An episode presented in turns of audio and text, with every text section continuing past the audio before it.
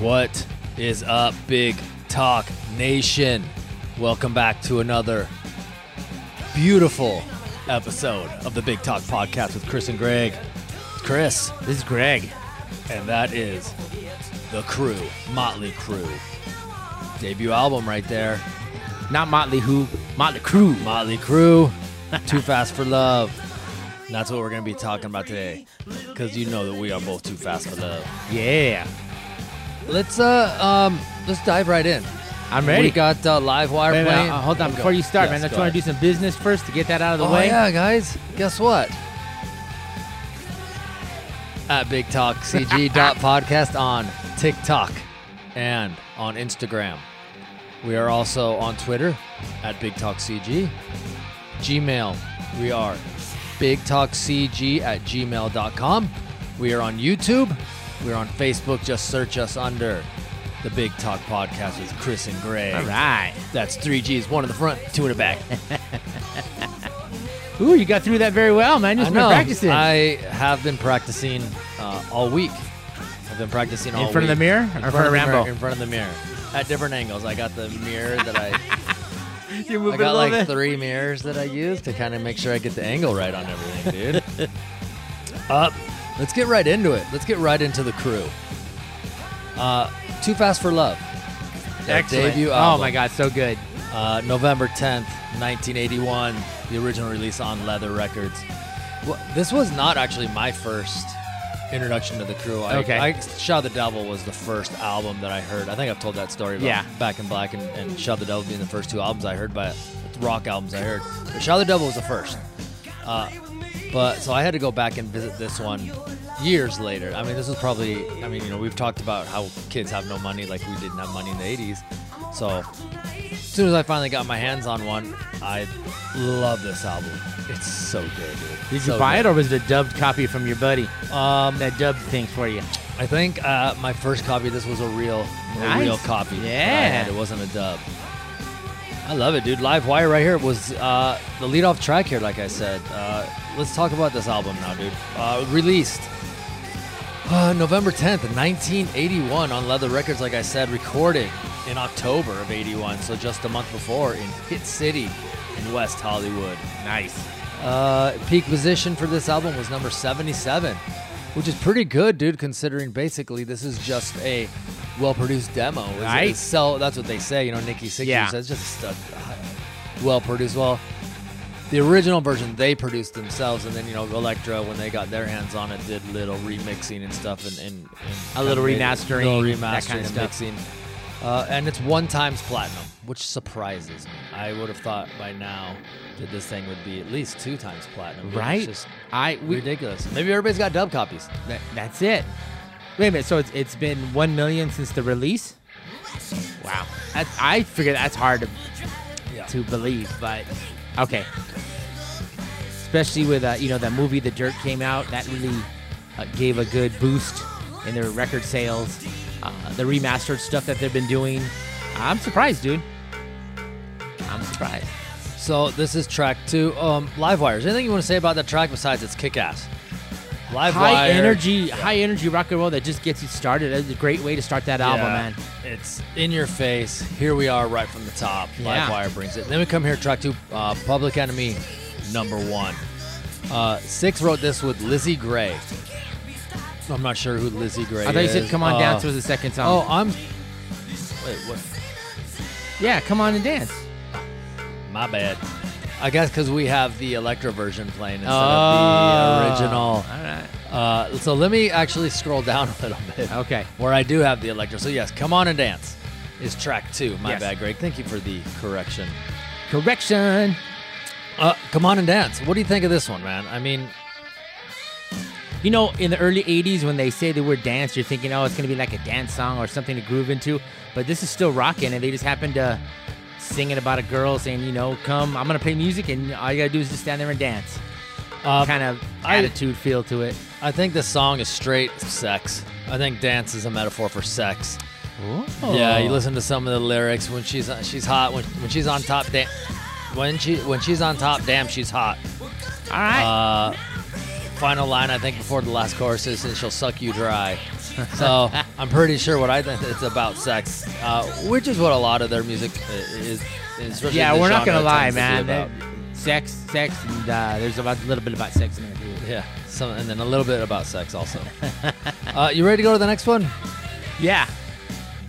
All right, here we go. Now we got Public Enemy number one. Dude, sorry about that. Had I- had my versions crossed. I had to stop you. I was like, "Yeah, Chris, you jumped the gun." You know what? You're excited because it's Motley Crue, man, and we said we've been saying we've been wanting to do this for a very, very, very long time. Yeah, I'm surprised it took us so long.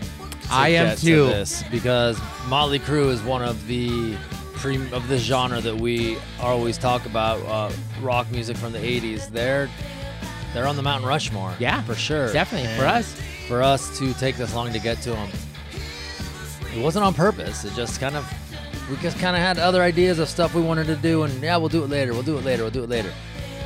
Now we're doing That's- it. well, Now yeah, now we're having our own little Crew Fest. Crew Fest 2023.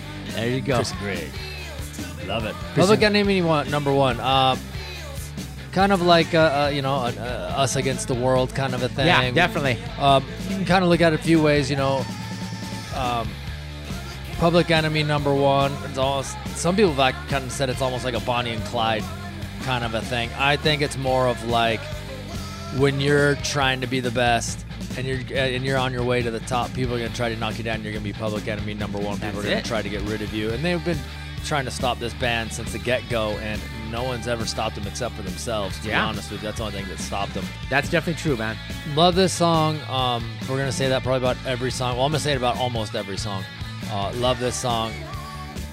Love it, dude. I like the the the, Yeah, the chug along. The chug along on that it's one? It's great, dude. Love it. yeah. Uh, you know, I think definitely for me, the star for this album is definitely Mick Mars.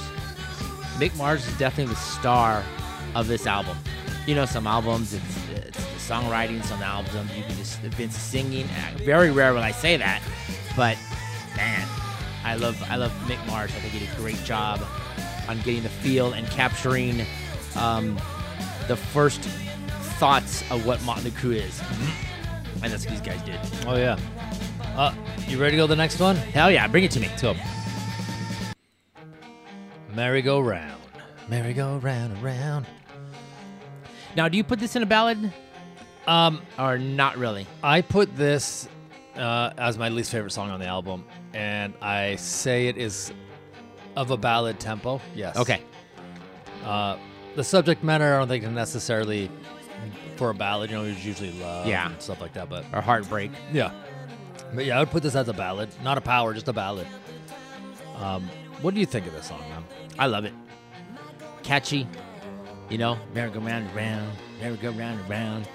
Um, he says that a little too much for me. okay, is that what it is? It's just it's the producer, man. Say it one more Yeah. time. No, no, no. Say it again. So I Say was, it again. so I was digging in about this song, and apparently, uh, Nikki Sixx's inspiration for this song is when he was living in Seattle. He was about, uh, I forget his age, uh, but living in Seattle, looking out the window and seeing this guy that went crazy, uh, and apparently what happened it was this kid that was probably about 20, 23 years old, already had four kids. They had to call to get him pried off of the merry-go-round because he wouldn't get off. He was having like this mental breakdown.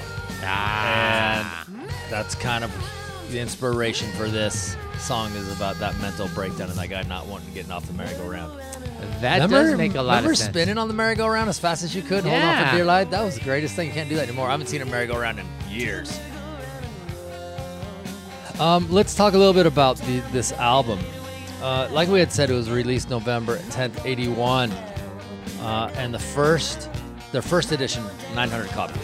Yeah. there's And that three- was- And that was on Leather Records, that is right correct. there. Leather Records. Yeah, and uh, I think the ma- the original manager Allan Coffman was the owner of Leather Records, and the band owned the rights. They were like, you know, you got it, you got the pu- publishing rights. They said the, all the music, all the stuff is still Motley Crue. So yeah, so that first edition they sold 900 copies. So the first recording session, like we said, was in October of '81. After half a year after they played their first show together, so six months already in the studio, basically recording a demo, seeing if they can do anything. And there's three copies, three different copies of the Leather Records one. The first one um, has a white lettering on the cover, and then the sticker on the album itself is white with black lettering, and it shows. You guys, if if you've seen the picture of it, Vince Neil with his huge airbrushed hairdo No. that's on the back, it's like here, Yeah. dude. It's hilarious. Uh, version two uh, had red letters on the cover. The label's still uh, white with black lettering. Has a little bit different photo insert of the band. And the third version is red lettering on the cover, and the label is black. Now it's black, the one on the record with white labeling. Of course, you can look at the, the numbers on the, the album and kind of figure out which one's which. And then there was only one known cassette version. So Got it. three al- uh, LP, one cassette. Let's just go ahead and go to the next song right here, baby. Yeah. Take me to the top. That's it, I love it, dude. Talk about Rock and roll, baby. Um, great song. I mean, same thing with a band struggling, saying, "Hey, we're gonna we're gonna make it, and we're gonna take it to the top." it. You know, Exactly. and that's what that's what the song, man. It's just Yeah. jams. It's just great. Yeah. Great feel to it. man. Yeah, this is one of my favorites on the album. Take me to the top. It's like that mantra. of This band just nothing's gonna stop us. We're gonna go to the top. Take me to the top. Let's let's do it. You know, they always had that Motley Crue gang mentality, yeah. and this song really kind of encapsulates everything. I love this little guitar right here. Love that shit. Yeah, same Every thing, man. That's what I said, man. Mick Mars, he's the man. Um, let's talk about uh, the Elektra version. Okay. So the Elektra version, uh, when they signed with Elektra, they took basically the album that they had and they just took it to uh, uh, Roy Thomas Baker, and he remixed it, remastered it, all that stuff, and then they released that version. The first release of that version was August 20th of 1982. Uh, they had a, they did a different track order, like I already fucked up on in the beginning of the show. They also took off "Stick to Your Guns" off of their version. Um, and they re-recorded some of the songs uh, come on and dance and then there was two versions i think if i'm correctly of um, is it a piece of your action or livewire I thought it was too fast. it might have been too fast. Well, the one- it's got a longer intro. Yeah, it's on too it, fast. and they cut that down. Uh, and here's something funny. So, Motley Crue, this came out. This album came out. There was some buzz going. They were going to go on a, a tour in Canada. So Elektra wanted to make sure that there were albums ready for the public to buy. So that Okay. first shipment of albums that they sent to Canada are all basically just the Leather Records version. They hadn't yet touched it. They hadn't done anything. They weren't available for them when they went on tour. Uh, and then the second, you know, Yeah. batch, the second round, second pressing were of the newer Elektra ones. Um, you can find the, um, you can find some places the leather version. I didn't see it on Spotify. Did you see? I just saw No. the 21 remastered and the deluxe edition. No, I have not seen it. Um, I do have a cassette version of this, but I think it's also Elektra. So I um, don't know if how available that is. Have you heard the Leather Records version, or remember hearing it? We've probably heard it. We probably have, but I just don't remember. I being want to say I've, I've probably heard it and I've seen it. Oh, my neighbors, who um, he's a little, he's a good five or six years older than me. Yeah. He had uh, a copy of the Leather Records Motley Crue Too Fast for Love. He never let me borrow it, but I remember Oh, he had it and I saw it. I had it in my hands and just saw like the differences. Oh man, see this is different. This is different. Mhm. That kind of stuff. Love it. Uh, you ready to go to the next song? Sure.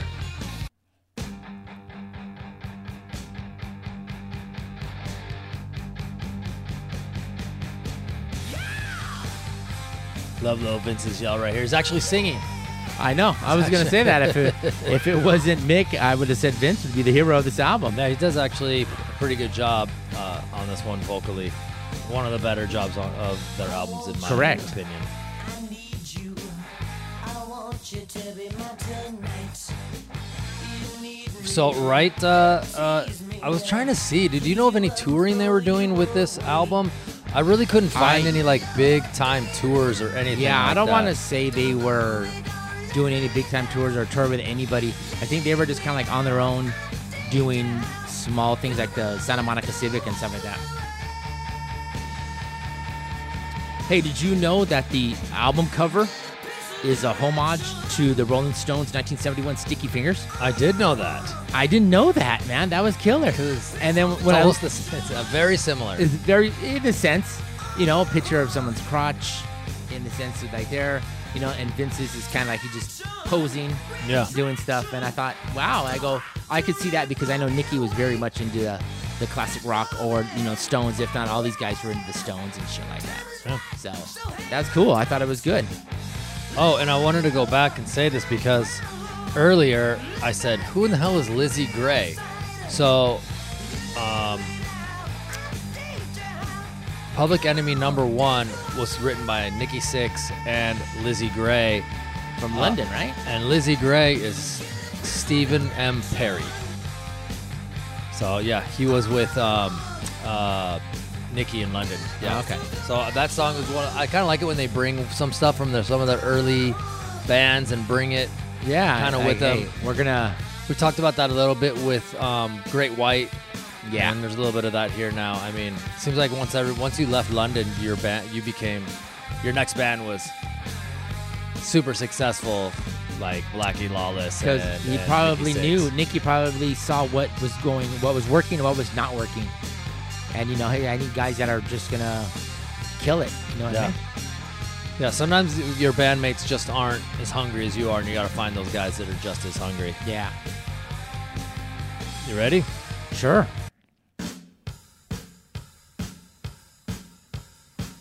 Track seven, Starry Eyes. This one is okay for me. I know a lot of people say this is my favorite song on the album. It's not mine. It's right down there with Merry Go Round. Uh, I just, it just doesn't do it for me. I mean, it's kind of, it's kind of like that starry eyes, like that twinkle in your eye you get Yeah, kind of a situation. I always kind of thought, oh, you see starry eyes, you're thinking it's going to be about, you know, he's calling a woman starry eyes. But to me, it's more of like this starry eyed look when people get when they're, you know, giving everything they got and, and, and kind of in this euphoric state of, of, know, basically taking it to the top. And that's kind of what I get from this song. Oh yeah, definitely.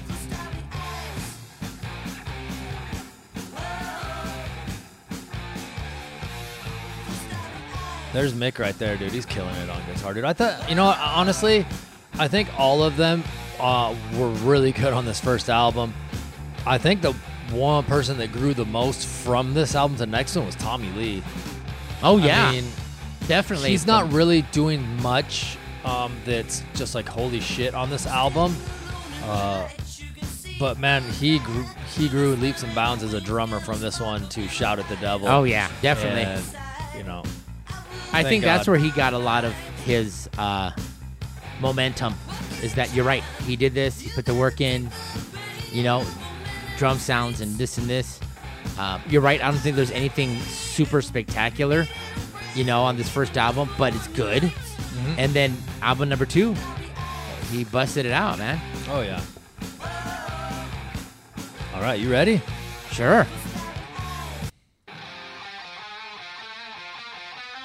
Love the intro on this.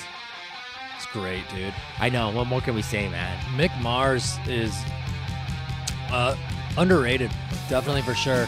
He was a little bit older than the guys in the band too, Right. Uh, five, six years older, I think, than maybe more, ten years. I don't know. You tell me. I, don't I know. would- I don't got his birth date here, but I'll find it. I would. to. I would probably say like ten years on the guys. And then you know, Motley Crue was not his first band. He had other bands too in the 70s. Mm-hmm. He had a different look. I think he had a blondish hair and a mustache, and he was still rocking with some of these other bands in LA or kind of going around LA until he found the crew. And you know, these guys had Young and Hungry, and you know what? I could keep up with these guys. And wham bam, he did. He was 11 years older than Tommy Lee, and I think Tommy Lee Oh, was right. the youngest in the band. So he's right up there, dude. Yeah. Older.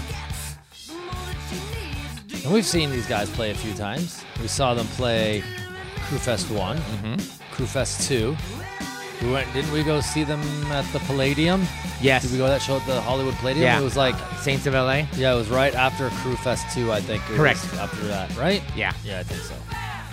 And then we saw him on the, the last tour, um, we saw him at the Hollywood Bowl, Yep. Yep. and then that was it for you, I think. Because I saw him the next night or two nights after in Irvine, and then the last show or one of the last shows in Hollywood or Staples Center. Crypto. Still Staples Center back it then. was- yeah, it was Staples Center still. I love the, the, the beat of this song, the drum. It's You know, that's not the only time I've seen Crew. I've seen him at the Forum for Girls, Girls, Girls. I seen him at Long Beach for theater. I saw Long Beach for Dr. Feelgood. You're a crew Yeah. veteran, dude. I am, man. You are a crew veteran. I think one of the times we saw them uh, at uh, one of the crew fests, they played Dr. Feelgood all the way through. It was Yeah. like the anniversary That was the shirt you have on. Yeah. Crew Fest 2. crew fest too. But dude, I have to say, I love this song. This is Oh, just yeah, dude. This is definitely one of the top songs for me over and over and over. I didn't have to listen to it. You just I just know all the lyrics. No, yeah. Just too fast, too fast for love. Little bass solo there for Nikki. Oh, yeah. Nothing spectacular, but it's there. It's, it's a couple of good riffs, man. Keep you grooving. All right, let's go to the last track. Well, the last track on the album. We're gonna add a couple on here at the end, but on with the show. This is my favorite song on this album. Oh, really? Talk about it. I believe it's because when it's Nikki Sixx talking about how he's not gonna be uh, Frank anymore, he's gonna be Nikki Sixx mm-hmm. and that's it's his story. Say how it was. I grew up Frank. I was named of my dad. Fuck my dad, and I'm I'm gonna be somebody else. I'm gonna be this mega star, Nikki Sixx, and that's what I want to be known as. And basically, I think it's just he did a little story about a little song about himself, Yeah. and I think it works. You know, and you know if it, this is definitely one of those songs that when they played it live was just screaming and yelling real loud. You know, that kind of stuff. Yeah, it must have been Loved it. something to see these guys in these early club days. You know, I mean, really the only footage you see are basically that "Take Me to the Top" video, Live Wire, are the Mhm. like if you go search all this stuff up. But man, it must have been something else to see these guys. Uh, they came out like nothing else anyone had ever seen before, and man, that would have been great to have been around. Well, the the first album, this one, the, the Too Fast for Love, they did a little more dark makeup. They wore like the leather either as black or red, and they kind of stuck that way. And then you know when they went to the next album, Shout at the Devil, they you know they had the word devil in it, and they did more black. But I think they knew how they wanted to look. Yeah, But this album did have a certain look and a certain tone to them yeah, that they loved. it's like that Yeah. you know, kind of kind of thing that Judas Priest did. They kind of had that same leather look. Uh, not so much with all the metal and spikes, but they had Yeah. that kind of same leather look. You know, one more thing I want to say about this album and Motley Crue at the time. I don't know if you remember, uh, Chris. Uh, they did have a mascot at the time, and they used it a few times on this. Um, and it was an, al- um, the name of the mascot was Allister Fiend, and it was kind of like a version. I used to say it kind of was a melt between all four of the guys. You know, had Nikki's hair and then Mick's look, Tommy's length, and you know, maybe it sounded like Vince. I don't know. But and then that mascot comes and goes every once in a while. Like Mhm. in the beginning, first few tours they used them, and then I think the last time they used them was Dr. Feelgood, and that was kind of Yeah, those shot those those graphics with the straight jacket. yeah. and stuff like that. Yeah, definitely. Uh, so this is normally where this album would be over, but we wanted to go ahead and add some of the tracks, some of the tracks that were taken off. There you go. Some of the tracks that never made it to the final cut. I believe that actually one of these might have been like a B side to, um, well, Stick to Your Guns was their first release. Uh, and I think that Toast of the Town might have been a B side to the Live Wire release, if Right. I remember correctly. Um, let's go ahead and uh, go to the next song here, guys. Okay. Toast of the Town. See, and it still has that. Let's go back and listen to that one more time. I just want to do it.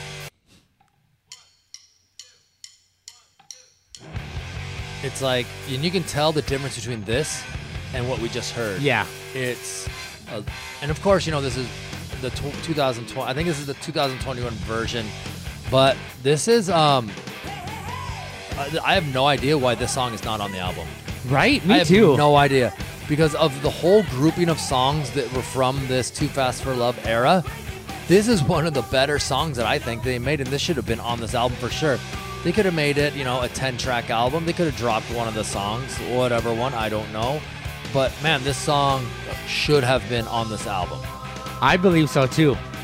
I loved it, man, and uh, I think we talked about it during uh, the Pretty Boy Floyd Yeah. episode where they they covered it. Uh-huh. You know, they loved it so much that they covered, even though it was never released, in a sense. You I love it because it's just full of like arrogance and like it, it obviously written about them being the toast of the town. We're Yeah. the biggest thing in Hollywood. We're selling out. You know, we're at the Starwood. We're selling out. Um, the Whisky, Santa the Monica. I think they sold out Santa Monica Ci- Civic uh, Center with no record label support. Correct. Um, and every time I'm out in Santa Monica and I walk by it, I tell it, whoever's listening, hey, you know, Motley Crue sold that place out without any uh, label support. And uh, I tell- I gotta tell people every time. Um, you tell the stranger that next to you, I'll, man, I'll tell what? anybody that'll listen, dude. I'll tell anybody anybody that'll listen to anything I gotta say about music. But yeah, I love it. This song is great, dude. We're the toast of the town. We're the best thing going. Everybody thinks that we're amazing and the best. Very like very confident song, and I love it. Uh, God, it should have been on there. And yeah, it's been covered a few times, but the last uh, group we talked about that did it was uh, Pretty Boy Floyd for sure. They did a pretty good job of it. I love it, dude. You're you're right. This was one of those songs that you're like, why didn't they keep it? Mhm. This would have been extra gravy on. Uh, Oh yeah. you know. This was, and and I honestly I get what you're saying with on with the show because I do really like that song. This would have just been a perfect closer. On with the show. Now throw Toast of the Town on there at the end. Done. There you go. Ten songs have been. I think would have made the album as good as it is. It would have made it better keeping. And you rarely say that. You know they usually trim the fat. Yeah. But this, they, they they cut off a whole turkey leg, man. They should have put this thing right back in there, and man, it would have made the album even better. I think a, a com- more complete album. Listen to Mick, dude. He's getting crazy right here, dude. There you go. And and I love th- this part right here. Vince, dude, it's killer, dude. Right back into the the chorus, and listen, they got the crowd participation with the hmm. clapping. Right? Right? If you went and saw these guys at the club, everybody's clapping, right? Probably.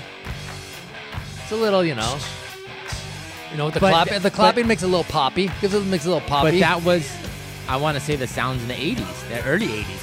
Yeah. You know, they're probably doing uh, Yep. that kind of stuff. You know, get Like- the crowd in there. like the Cars did in a Yeah. couple of their songs, Yeah. which we just did a couple episodes ago of the Cars. so- Exactly. little self promotion never hurt nobody, baby. All right, let's go to the next song.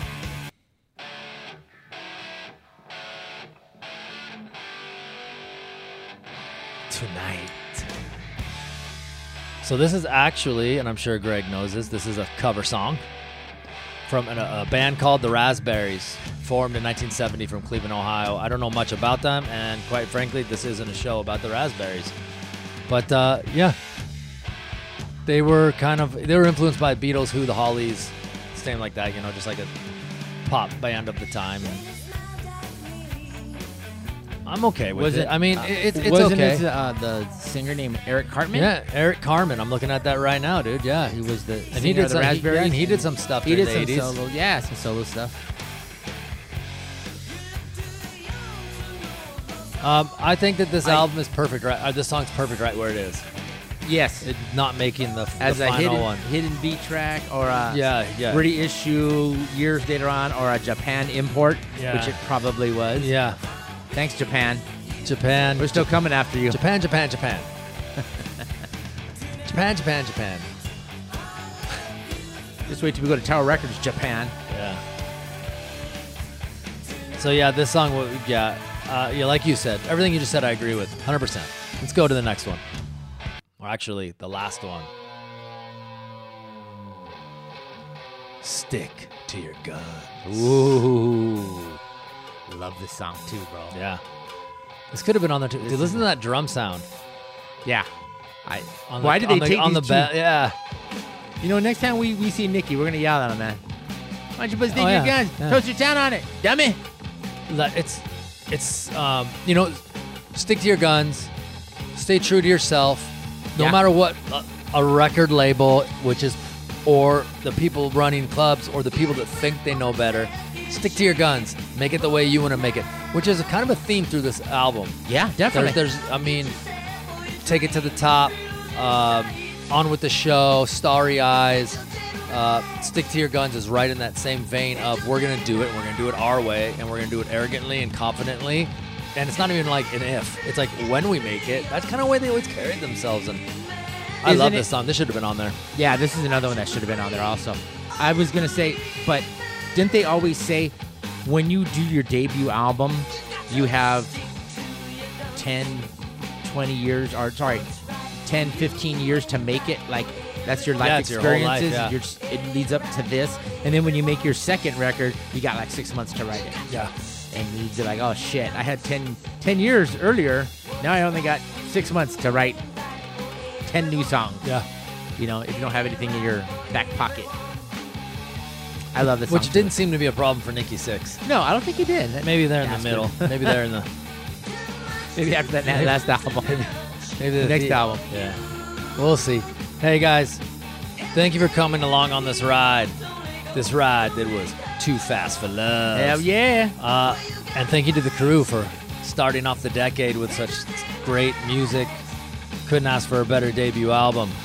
Remember, guys, this is the Big Talk Podcast with Chris and Gregg. And you can go to our Instagram and our TikTok at bigtalkcg.podcast. We're on YouTube.